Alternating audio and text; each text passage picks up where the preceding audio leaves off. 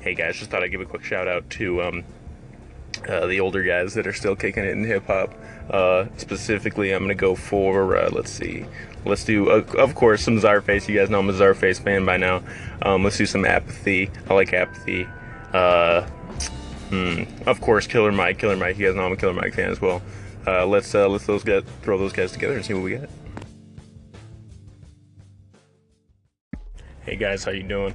Um, just uh, wanted to bring up a conversation about um, beef and diss tracks in hip hop and how I personally feel about the whole situation, um, or, or, the whole kind of idea of uh, beef and diss tracks in general. And uh, I like I get it. I, I understand where it comes from and uh, like what it means to the culture of hip hop, like originally. Um, but I think that in mainstream, like uh, in mainstream uh, pop rap, I think it's absolute garbage. I think that um, the only reason why um, people like Drake and Meek Mill are even, you know, beefing, or I mean, to an extent, people like uh, Freddie Gibbs and, and Jeezy, you know what I mean? I, will give them a pass because they're definitely way more in tune with the uh, the hip hop culture than people like Drake. But uh, but yeah, I think it's absolute. The only reason why uh, Drake and Meek Mill are even were even con- like considering a beef at all is is definitely not because you know they have some kind of pride on the line. They both are absolutely um, you know super successful. Maybe Meek Mill had to you know uh, start something in order to gain some traction in the mainstream media. But um, you know, other than that, it, it's I think the only reason is it's a publicity stunt. I, I think it's absolutely asinine that um, people who are plenty successful are using this kind of um, you know tradition, sort of this sort of um, you know battleground of of rap to uh, you know.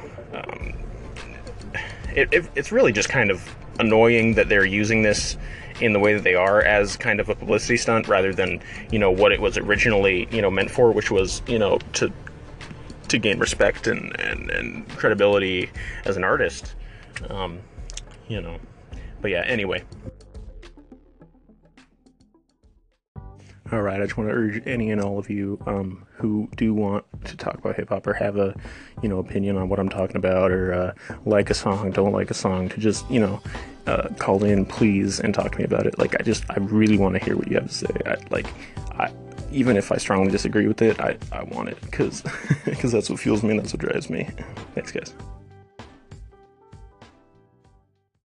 Hey, so I was just listening to the Jazz Corner, and uh, they played uh, some Sonny Rollins. Oh my god, I'm I'm a huge fan of Sonny Rollins. Uh, I got to see him live, thankfully. Um, I think like four or five years ago. He is a madman. Um, but yeah, here's a little taste of uh, some of my inspiration, Sonny Rollins. Hey guys, just wanted to uh, talk to you for a second about uh, like these quote unquote guilty pleasures in um, in music and well I, I, don't think anybody should be feel guilty about what they like. I think that that's um, you know the first step to you know feeling ex- excluded and and you know belittled for your for your for your thoughts. And i think that that's not good. I think that it's always good to be able to share your your opinions and your thoughts. And, and on top of that it's like if you if you are open and honest about it then then other people will feel feel feel um, you know able to do the same. So you know, just get out there, feel confident about what you like, and don't be ashamed. You know, because it's, it's never going to hurt you in the long run.